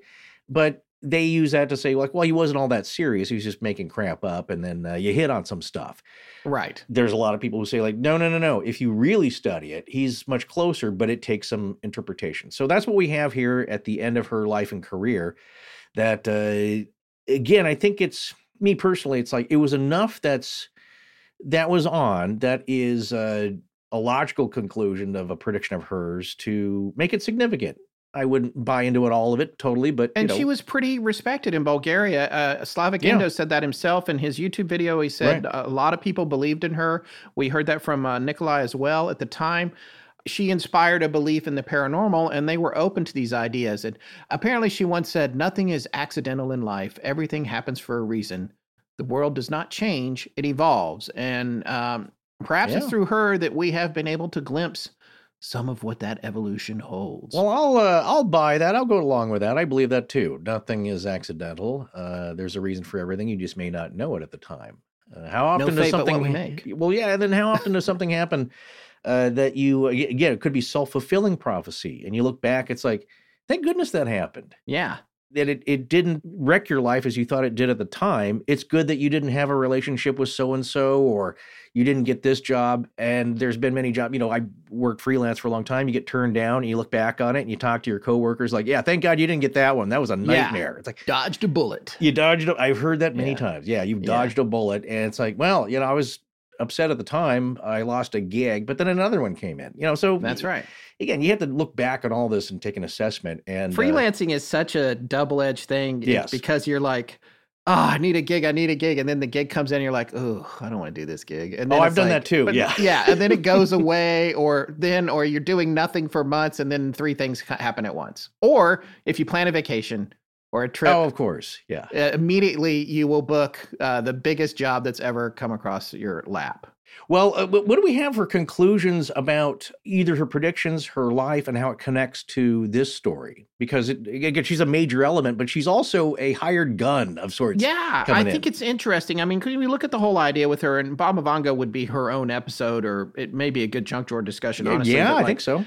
The reality is, I think she got paid for a lot of these predictions, so she's making a living there, and Sure. I'm sure that that she came from a very poor village, so that probably helped support her. But all across the research we saw, it everybody seemed to think she was about 80% accurate, so that's pretty good she, as you said, was a hired gun. The the notable thing about her presence is that she changed gears on the target for the group. They Yes. said, "Hey, we're looking at something much bigger than Samuel's treasure here. We're looking at the possibility of the first proto-human. For those of you that saw Prometheus, imagine finding that dude Mm. down there Mm. or something similar. This idea of this being, neither man nor woman, that precedes all of humanity. And It's like the featureless clay form, well, like a monkey, she called it, a yellow, Right. a yellow tinted monkey, uh, or that shape. And I had this thought earlier uh, today of it being like the clay for a golem. Yes. It's kind of formless, but once you activate it, and again, she said, uh, you know, as we said in part one, once you open that thing up to the air, that's going to revive it. And what are you going to do then? Yeah, exactly. What are you going to do? Is it going to be happy? Is it going to be mad? Well, it could be like turning a, a freaked out monkey loose in your home. Right, right. and it just starts destroying everything, freaking out. Like, what? What am I doing here? I'm, I'm supposed to be sleeping for another million years. Or it leans up out of the capsule and pushes a little button on the wall that creates a black hole in the middle of the earth, and it vanishes. Yeah, and people again. This all ties into a greater, uh, uh, you know, head scratcher about the the CERN acce- particle accelerator. Uh, people think uh, maybe the uh, the future or our reality's altered already, and then you get into talk about the Mandela effect, and it's like it's all yeah weirdly connected. I think her main contribution was in changing gears of it. She was reinforcing what the other psychics were finding, and seemed to have similar ideas about what they thought was there. She's a part of Bulgarian culture, and it's a fascinating part of the story. I think. Um, mm-hmm. she had one more thing to say about it. We're going to save that for the end, though. I did also want to talk about uh, in 1993, there was apparently an, an ex- expedition of uh, several students who went to camp at the site and look for UFO activity. It sounds like some of our people. Somebody went out there, Yeah, like, okay, it. we've Yeah. heard some stories now. Let's go see what's going on there. And while they were there, all kinds of crazy stuff had. They said they had 21 or so encounters with UFOs, Mhm. crazy lights in the sky, which villagers also saw. And I guess one night they had had a fire and some like a beam came down and the fire went crazy and burned down a bunch of the tents and they bailed. They were like, okay, that's it. We're out of here. So it was a, a like a, a CE five uh, Dyatlov uh, Right, right. sort of event or themed, but uh, thankfully they weren't hurt. It was just a very freaky night.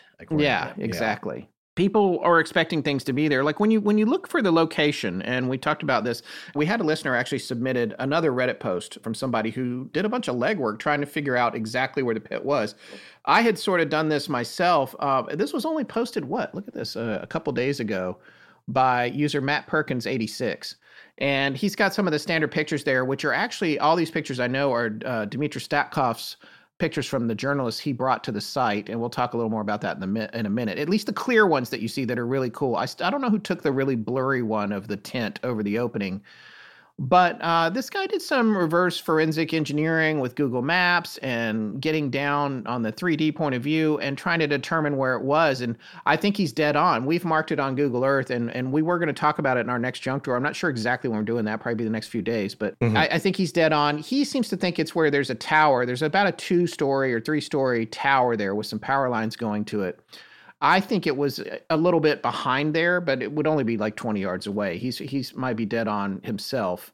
It's hard to say without going there. But what I was going to say is when you go onto Google Earth and you zero in on the site and you look at the coordinates, which we did dig up, what you see is all kinds of shots. You know, Google and Google Maps and Google Earth will show you pictures of tourists that have been, and they, there's people that went there and they go and they drink at that bar, the hole right next to where it is. There's a rock that says the hole on it that marks the spot supposedly, but not exactly, but very close to it.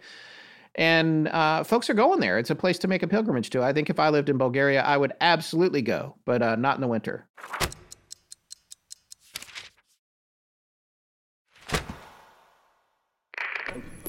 This is Marianne Delarocco, and I create art when listening to Astonishing Legends. So, by all means, let's get back to the show.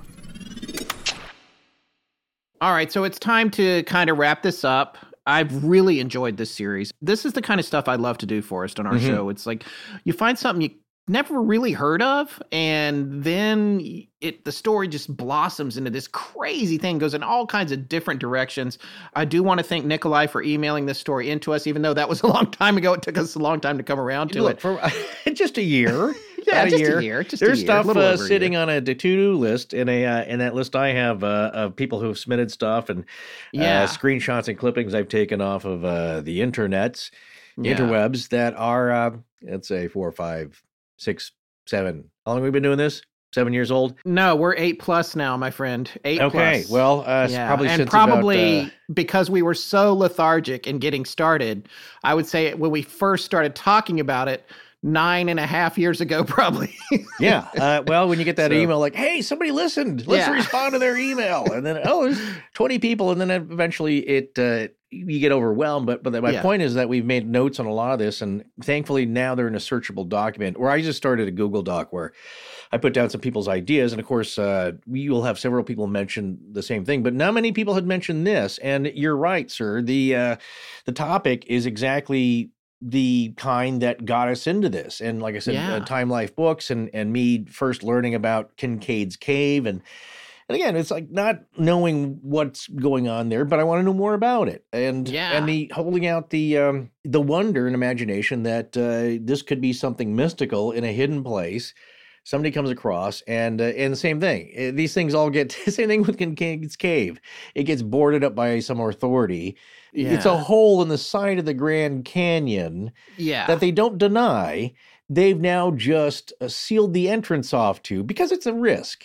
but here's Yeah. the weird thing about that it's like no one's getting to that thing it's on a fairly sheer wall of cliff you could say in the grand Yeah. canyon so it's like well you could rappel down to it but but really just odd that they would go to the trouble of sealing this up now in this case here they did this in the first uh, dig as uh, colonel Kanev says is that yeah they sealed up the first one because you know this is on ground level they don't want people stumbling in there getting hurt this one was different where it's like we're going to get to some of our theories here right now but it's either just a attractive nuisance another Yeah. uh, legal term i love Yes. or it's uh, a real nuisance somebody's going to fall into then you got to rescue them and uh, or it's something where it's like well We're going to come back to this. yeah we yeah We might come back to this. well here, Yeah. here's what i'm saying is that there's a it's sealed Yeah. but the reason for it is maybe not just because it's a potential hazard Right. Well, that's the question. I mean, obviously, we go back to, and uh, the other, uh, again, another one of the things that I loved about this one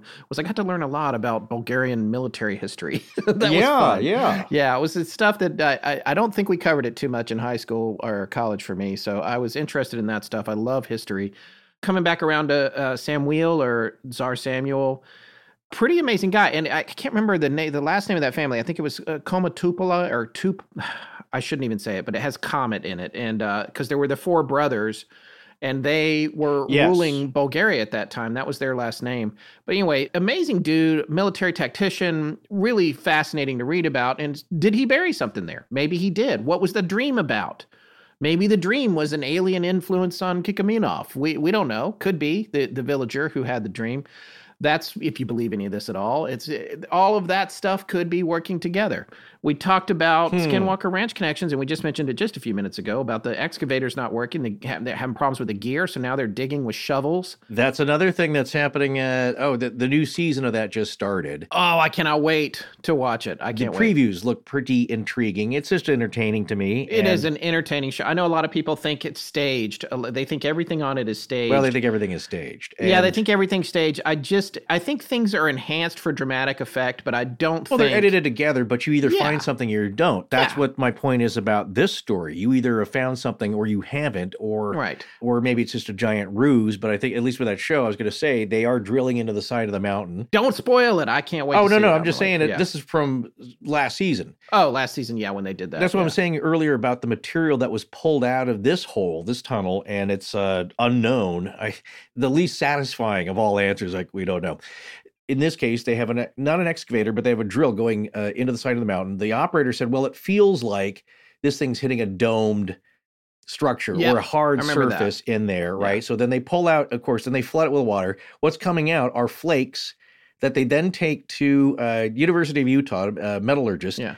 And he's like, well, we can tell what the components are of Right. these flakes. Yeah. And that it's a lot of silicon based stuff and basically the same stuff as the heat shield on the uh, on the space shuttle. Right. Right. Okay, you could say like that's not totally off planet, right? Somebody could have got that, but what's it doing in the side of the mountain there? Yeah, and the other thing is the side of that mountain looks like it had talk about intentional cover up, like a cave in or Yeah. something. There's a section there that looks like it was demolished or or intentionally, Yeah. which would have happened a long time ago. So that right. yeah. So your point of of connecting this to the theme of a Skinwalker Ranch is there's a lot of similarities, especially what uh, what people have been discovering afterwards with all this high strangeness. Yep. But again, this Common is a lot ground. less accessible. O- on the other hand, this wasn't all that long ago. Scott Yeah, I certainly remember 1990. 1990. Yeah. And so that's the other thing I like about it is that you do have also uh, documentation, some of it which survives. And again, if you couldn't show the the notebooks or pages from it, if you didn't have, uh, again, a lot of people will say like, "Why is it always some farmer out in the middle of nowhere claiming this?" and the stuff? people were doing interviews, and you can still see them. And there's some that have been taken down, but That's there's true. others that are up there, um, like Elisaveta Laginova, the lead psychic on there. She's there's lots of interviews with her and a couple al- of also uh, uh, Kanev, yeah, right? Kurt, yes, Colonel Tsvetko uh, Kanev, Yeah. Kanev is interviewed for Bulgarian TV, and he explains a lot, a lot of this. I mean, there's it's translated; it has to be translated. But he's uh, definitely though. My thing about him, I love him, but he's definitely drinking the Kool Aid on this whole thing. I mean, he's just like we're talking Well. aliens. He's gone down. he's like, I am in this rabbit hole. Let me just tell you, this Well, was here's- weird. And I'm not debunking him right now or trying to Right. belittle him. What I'm saying is. You and I know that look. It's the look of somebody who Yeah. saw something they can't figure out. It's not just I'm trying to tell a crazy story. It's like I saw something that changed how I view reality, and I don't know how to convey that to other people. So I'm just going to tell you everything that happened. you know? Exactly. Look, we will come across these personalities, let's say. And again, so you have these check boxes people want ticked. Well, okay, so it's not some hick farmer, right? Some redneck, too many beers, and he's getting attacked by goblin owls, right?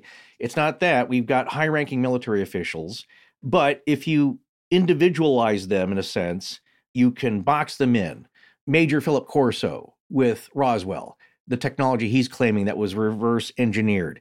Now you have the whole general staff, a lot of them, of the Bulgarian military and government officials and scientists who are interested in this. As he said, they all took an interest in this. It's not just like, well, I got some wacky colonel. Let's, uh, you know, let's sideline this guy, or you're commission, you're decommissioned. That's it, or give up your command. You're done, like their bosses were. Once the new uh, superiors came in in the military, this was like, show me the the receipt for this thing again. What? Yeah. No, you you can't be spending 11 million levs. Right, okay? right, right. So we're not 16 look. million. Uh, 16 about- million about 11 million US dollars, I think. 10 to a million Yeah. yeah, dollars uh, counting inflation and time and it's like we're in a huge recession here we, Yeah. we cannot be Our government spending is money collapsing. on this and that's that's the thing though but it was enough it was a gamble i see. That's kind of what i'm leading to is like it's look if i was presented with this it's a bet. So if you look at colonel kanev in the video terrific outstanding mustache by the way. I- i love that world and he looks he just looks really cool but he's also a scientist right? He's he's with the scientific detachment for the government. So he's a bit of a scientist, but he's, as he says, though, about the materials and what he described, he said, look, I'm not disparaging our top scientists in the country here or our core of engineers.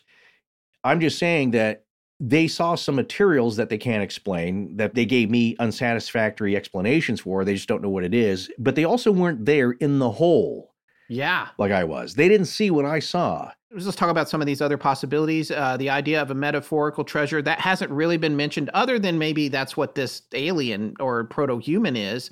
Uh, there's, I didn't read anything about the Holy Grail or the Ark or the kind of stuff that you hear about Oak Island. It diverges there. There was no mention of stuff like that. But you come back to this the the monkey and the capsule and all the stuff that Baba Vanga said and the and the stuff that uh, Laganova said as well. Mm-hmm. Is this the first being on the planet? And if so, why is it there? And what about these Eh. stories of the Yeah. these force fields and and green lights and they're shooting and the bullets are stopping and falling to the ground and people being thrown against the wall? That may all be apocryphal. It may all be Mm. like made up, but there's a lot to feast on here. And Mhm. and again, coming back to uh, a friend of ours who said, you know, it was the fall of communism. There was a lot of experimentation going on, nuclear and otherwise. Maybe they were putting something in the hole. Maybe they were putting uh, nuclear Barry- waste in there. Right, bearing some kind of something toxic. Right. Okay. My only thought about that, and you tell me what you think, Scott. Yeah. But I thought, like, uh, yeah, that's definitely a possibility. Is that you have people doing uh, eh, all governments do this. Listen, any successful huge entity has got dirt under their fingernails, so to speak. Right.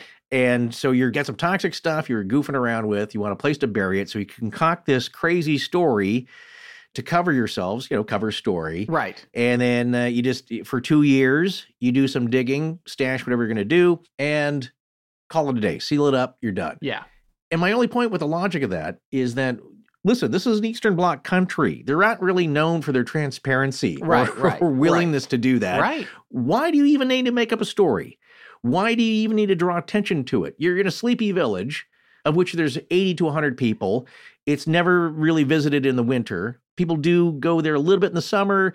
There's no activity. People don't come out of their homes until the weekend. Yeah.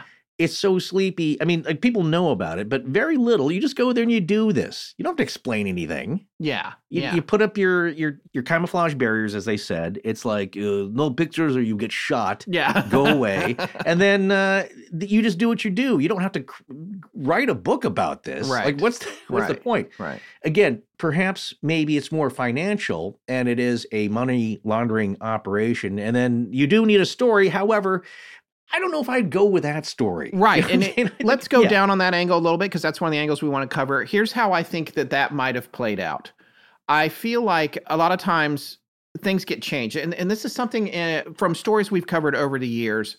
Folks tend to think, oh, well, it's always this way from the jump. It's it, it was a hoax from the start. It was this from the start. I don't think that's how it happens at all. Like I always go back to the Delphos ring. I feel like our witness there, he Ronnie. Ronnie, yes. I feel like well, he was the, the boy at the time. the boy at the time who saw the UFO in the ring, I think he saw that at first, and I think it's entirely possible later because people didn't believe him, he began to exaggerate ongoing things. And I think that probably happens. I think in, in some cases, when somebody's a contactee or they experience something really crazy and they find that no one believes them, I do believe it's possible that they continue to tell further details about the story, or I've had other encounters. I think we've seen this in a lot of our episodes, whether it's the Delphos Ring or uh, Stan Romanek or the Enfield Monster or whatever. It's like that first thing, I think it's real. And then it's like, oh, we can't recreate it. Hmm. No one believes me. Then I also think when you get to something like this, where it's like, oh, it was a grift, I don't think they necessarily went in trying to launder money. I don't think they went, Mhm. this will be perfect. This will be our cover story. I think maybe they Yeah. went in and they said, if this is the story at all, they Mhm. went in and said, the czar's treasure may be here. The government, the economy's collapsing. What if we can dig $10 million out of the ground and take it back to the head office? We'll, we'll all get Right. promoted because they're firing everybody because we're all communists and whatever. So they're, they're, maybe that's happening. And they go down and they start digging and then uh, then the psychics get involved in a more serious way, and then you get Baba Vanga in there, and at that point, maybe there were people involved that didn't believe anything about the psychics, but they were like, "This is an easy way to make a bunch of money go in weird places, and like my bank Hmm. account." And so Yeah. they Well, say, "Hey, again, you know you- what? The, the the brand new excavator broke down. Can you send us four more?" And then they buy one, and they keep the money for the other two. Everybody's seen Ozark, right? Yeah, that's what you do. here's the weird thing like i said they stopped doing that it's not like okay if you got crazy you know oak island where there it's like well we know there's a new season coming they're they're bringing a bunch of uh heavy equipment across the causeway Yeah, yeah. uh, so that's how we know we're going to do stuff here they went the other direction it's like well we brought an excavator it was brand new hydraulics working uh, the boom was fine and suddenly now it's not working so we're doing this by hand Yeah, like, that's true. uh, okay Yeah, but where's And, the money know, going? Where is that money going? that's what I'm saying. So, Scott, that's the point about, yeah, that I have doubts, let's say, about, unless it's some way that we don't know, of course. And of course, we don't know. We're speculating. It's all speculation here. Right. Well, if if Tsvetko was uh, taking the money, he certainly wouldn't have to write a book to make a little money after that because he would have had five million levs or whatever. It's a weird, weird idea. Yeah, I mean, here's, it's all weird. Look, it's weird if it's real and they took this seriously from our, of course, USA perspective. Yeah. Like, why would you do that? Well, listen, again, as I said a little while ago, it's a cultural thing a little bit. It's their attitude in the 90s. It's what they're willing to believe. And, and that, uh, you know, people say, why do these South American uh, militaries take UFOs so seriously? It's like, because they're not hung up on it like we are. yeah. They don't put a lot of cramp, you know. Yeah, they're not their- yeah, the it's not all They're just like, and- it's there. Right. Uh, you go to the Atacama Desert, you look up in the sky, and there are bright lights taking 90 degree turns. Yeah. So will you tell us what that is? They're not hung up on it. It's like, ooh, I don't know. This is could be like I said. You're you're imbuing it with a lot of uh, belief Right. systems. Right. They're less of uh, doing that. Uh, but here's like like I said, if it isn't true, then like this is a really weird solution Yeah. to be doing some kind of subterfuge, even if it turned into that. yeah, like I said, agree uh, with you. I agree with you. like I said, like I said, if it's if it's something toxic, you just bury it. You don't tell anybody. You don't apologize. And you don't explain. Right. They don't have to. Right. Uh, so it's that's an odd choice. I'm not saying again. I, it's speculation on my part. You know, like I said, the the Ozark thing where you are laundering money. Well, then you do have to buy something, and you pay. You know, like I said, you overpay grossly for it. Like Yeah. like the in in Ozark where they they have that motel, and it's a good. Like I said, that's an enterprise where Marty says, uh, "Oh, we got to buy." Uh, the the place really needs 25 new air conditioners, but we're going to buy 55 right. and the cost of that it's like well nobody really knows who's looking at that like well why, do you need 55 they don't know Yeah. you just bought 55 but you didn't need to. So that's what I'm saying is that you have to hide the cost. If anybody's looking at the receipts at all here, you know, like uh, obviously if they have if they're structured like us, they have a, a general accounting office perhaps or something equivalent where they are looking at the receipts. Right. Well, but at that point, given what was going on politically and in terms of the government, True. things were It's a probably a little little bit of a mess. Yeah. Sure, I'll go along with that. Maybe, like I said, I don't know how they work. That's Maybe the perfect time to like, so, you know, there's uh, however untold millions missing from Iraq, right, and all that. Well, like, that's a- that's a- oops, we misplaced fifty million. well, that's what I'm saying. in those cases, you guys did. Somebody Yeah. else didn't misplace it. it's They a lot easier to it. do, right, as a Yeah. despot, right? So Yeah. if it's a Yeah. despotic government, then no one's questioning Saddam, no one's questioning his other people. You just have a palace where you've got, uh, you know, four million dollars in cash embedded in the walls, Yeah. or you have, uh, you know, had as done here is through influence peddling. Yeah. It happens everywhere. It's just that we generally try to be more transparent, or that's that's the way the system is supposed to be, and we do try to hold people accountable. But in a case like this, depending on uh, you know the chaotic situation, is that perhaps this could have happened, and it's financial. And then what I would say then to extend that logic is then it does have to be a whole staff, a whole section of the military, high-ranking people in on it. Right. Yeah, and and keeping it a secret and getting away with it, and probably facing uh, possibly the death penalty for stealing that much money. Yeah, there's a lot of things. Yeah. there's a lot of things that could get that could get uh, weird there. So that's our take on that. And I'm I'm kind of with you. It's funny when I guess halfway through these two episodes, I was thinking, yeah, it seems. I think maybe it's a grift. All the rest of this is crazy. Mhm. This somebody's making the money disappear. But then the further we got into it, and that's what a lot of people online think, Yeah. i- including uh, Slavic Indo Yes, in his YouTube true. video at the end of it. He's like, ah, I think it was a grift. And so you don't have to stick your neck out very far for that. It's like, well, that Right. that's the thing that makes the most sense. People love uh, money; they love when they can steal it. Yeah. If it's at the uh, collapse of something, well, here's a, the other thing that I would get from this, and you'd have to talk about people from there. But look, everybody's should be proud of where they're from. so Right. You got to be from somewhere, Right. And there's a lot of national pride here. I'm sensing, which I, Yeah. you know, it, I'm it's inspiring. And so, especially at this time where the country's faltering, and it's like, look, we got to all get together here. This whole thing, it's starting from the dream of Kakimanov, is about national pride and history and uh, lineage. And you got to step up, son, and represent Bulgaria. You come from a long line descended from Tsar Samuil. You've got to Yeah. do something historic. And you don't have to go fight an army. What you got to do, though, is, is get people to dig here and dig this uh, this important thing up. right. And as you pointed out earlier, maybe it's the uh, the trickster element. Like, watch this. He's actually going to do it. Yeah, These I'm gonna, get gonna I'm gonna get see how many I'm gonna make the officers dig. Yeah. Yeah. Right. So, but it's, it's all based, though. The reason that they undertook this, and it's what Colonel Kanev says, that they're on board because this would be a great thing for, for Bulgaria, is that they need the money. It's a national pride thing. Imagine this, uh, the small Eastern Bloc country that now has some big secrets Yeah. that they're holding on to. And then you Yeah. wonder if you do believe uh, Eli Laganova is it went to other, as she said, more, I guess, prominent countries. So how did that, who took over? Who's got that info? Yeah. Yeah. Who has it? I wonder what she thinks. And like for me, when she's saying that, I feel like the obvious implication is is the US or Russia is decoding Yeah, those notes. could be. So which one is it?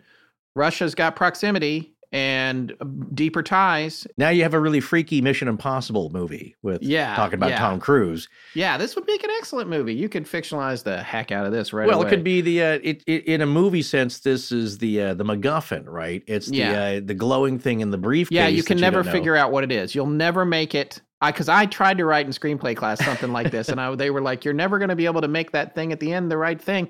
You know, it's it's you just well, it's, can't it's interesting you say thing because again, reading over uh, Colonel Kanev's book excerpts here, and it is translated from Bulgaria, is that in quotes he calls it the thing. It's Yeah. and, and that's what I'm saying. This consciousness is how do you describe it? It's a thing. It's a force. And that's Yeah. what I got at the end of it here is that they're dealing with a force. And, he, and what he says directly is that we have all these questions and you're not going to get an answer. And that's the Yeah. answer. Yeah. You have to live with the question. You got yes, this far. I love it when Forrest says live with the question. well, it's hey, uh, you could you could attribute uh, that to Colonel Kanev here, where he's Yeah. saying like we had so many things we wanted to know. These secrets are, you know, it's the the biggest carrot in the world in the universe dangled in front of you. And It's like you can get a look at a partial bit of string and a little bit of carrot, but you're not going to see the whole carrot, and you're not going to get the carrot. And you know what else is, by the way, geographically interesting about this? When you look at this on Google Earth, as everybody knows, I love to do, find out where the Mm. places are that we're talking about. This spot is dead in the middle of the continent. If you were to come down to this Mhm. planet from somewhere else and be like, let's get this in a specific location, Right. equidistant from the closest water and the borders Yeah. of the uh, of the continent and that sort of thing. That's where it is. I mean, this is like if you Yeah. you you dropped a pin, you you pulled up this section of the world and you dropped a pin in the middle. That's where Tsarichina is. Yeah, it's Western Bulgaria, not Western Bulgaria, just, sli- yeah. just south of uh, uh, Sofia. Like I said, the only bus that came in uh, three times when the weather's good, three times a day from the capital city. And if you look at the region, though, I was going to say with, with Kanev is that you know it's a mystical place in a sense. It's a sacred Bulgaria. It- it's a, it's Yeah. a sacred country. There's a lot of pride there, Yeah. and we have a different viewpoint here in that people don't feel the same way about the country as a whole. And you may have some regional pride. A lot of folks do, but like it's a different thing. It's a different setup. And so what you have to realize there is that there's they feel differently about this prospect. And then as it goes along, it's like as Kanev said, is like, yeah, we we may have started off wrong, but there's no uh you can't stop this now. We pulled the trigger. This is happening Yeah. and we're going to have to see this to the end until somebody stops us. And he said it's something you had to live through. That really stuck with me. This is a an experience that we had to live through. There's no, you know, again, as uh, to remind you, what we said in part one is that they thought this was going to be done in three days. That's what they were told. Yeah. And again, Yeah, that's a hungry right. ghost thing. It's like, hey, one more thing. No, you're not quite Yeah. there. You're almost there. All right. So here's the last thing I want to touch on before we wrap up, and that is Dmitry Stotkov, the journalist who really broke this story. He's the guy that uncovered the story. And when you read the article from uh, Blitz that we uh, used for a lot of our material in part one and part two, I did reach out to him on Facebook. I didn't hear back from him, but we're not friends, so he Mhm. might have just not seen the message. But in the Blitz article, he's like, you know what? I I broke this story, and the world ran with it. It went crazy, and nobody really thanked me. And he didn't sound bitter. He was just like, look, this came from Yeah. me. I, Mhm. you know, a lot, and a lot of people repurposed the things that I did. He's the one that has the amazing photos because he took his uh, photojournalists with him there, uh, two or three at different times. Amazing images. And towards the end, before they went to cover it up, they invited them out to go into the hole. Him, of course, and his people, his photographers, as well as other folks who came along all after the fact, all the stuff that he was doing on that for that paper night work. And they went down in there. And that's what our opening quote was about that Nikolai read for us. It was about that experience of going into the hole, and it was a very visceral experience. And they went all the way down to the end where it was a dead end. Mhm. So, whatever was down there, if you're putting nuclear waste in there or you're uh, doing anything else, it was clear that a lot of work had really happened. It was Mhm. work that was technically complex. But it seemed to me that Stockhoff's point of view was this was just something that got out of control. Everyone let their imaginations run wild. Okay, yeah. It wasn't necessarily grift. They were just like, oh, what's happening? And they're getting Right. exciting. And everybody's probably raw because of what's going on with Mm. uh, communism and the Mhm. fall of the wall. And they're just, everyone's bumping into each other anyway. They're just like, where do we do now? Keystone Cops a little bit. And I'm not saying, I'm not belittling them. I'm saying, your sense of identity goes away. You get confused about things. Anybody that's uh, been fired from a job they really love knows that feeling. so Yes, it's just kind of like they're probably all over the place anyway. What do we do? Well, we've still got an army and we've got some heavy equipment, and the Yeah. psychic says there's something over here. Let's go check it out. And so he seemed to be thinking that it was that kind of thing. He's the one that suggested that Laganova had uh, experienced uh, doing those markings and hieroglyphic type markings in the ceramics class. And he just seemed to think that it got blown out of proportion. And all this money got spent and then it got shut down. He also admits he was not in the hole. He's an he's an outside observer. Yeah. Right, that he wasn't in there until the end when they said, "Hey, go down there and look around if you want. Go Mhm, check it out." mhm. And the, and they went down there and they took pictures, and those pictures are on the internet. Like we said, Right, we'll right. have links to where they are. They we can't put them on our own page because we didn't get permission, but they're amazing. And there's one Twitter. I I think we'll put a link to that tweet. There's a Uh, oh, I, did. he's uh, well, maybe I did not yet, but I do have the uh, I have the link where he's uh, posted an educator, a Bulgarian Yeah. educator who posted a lot of the pictures in a It's Twitter a thread. Thread, right? It's a Twitter yeah. thread. Yeah. So we'll put that we'll put that up there where you can see them uh, as well. But I just want to give credit where credit's due to Stotkoff because I think he did get shortchanged. Uh, Mhm. Without him, this story might have not ever seen the light of day because this really was in the middle of nowhere. He's the one that broke it, and then everyone else came along. So shout out to him if he ever does, in fact, hear this episode. I guess the last thing to say is we're coming back to Baba Vanga Mhm. she was convinced something was down there, and Laganova was as well. But this is a too big a project to undertake without money. So, so we'll leave you with this. Eli Laganova's husband was friends with uh, Radnyu Minchev. Minchev was the chief of defense when the dig at Tsarichina started. However, he ultimately got replaced by Lyuben Petrov in August of 1991. And Petrov saw the $10 million or 60 million levs that had been Mhm. spent in Tsarichina, and he pulled the plug on the operations. Like, what are you, what are you doing? With the government's collapsing, we can't be throwing this money literally into a hole. So, whether it was a boondoggle grift or a connection to another world or a stasis chamber holding the first humanoid being on planet Earth, we may never know. According to the team, they were just meters from finding what was buried there when the funding was pulled and the Army poured two cement trucks worth of cement into the opening. We'll leave you with one of the last things that Baba Vanga told the team before the pit was sealed up. When you get to the staircase, come again. God is with you. God is with you.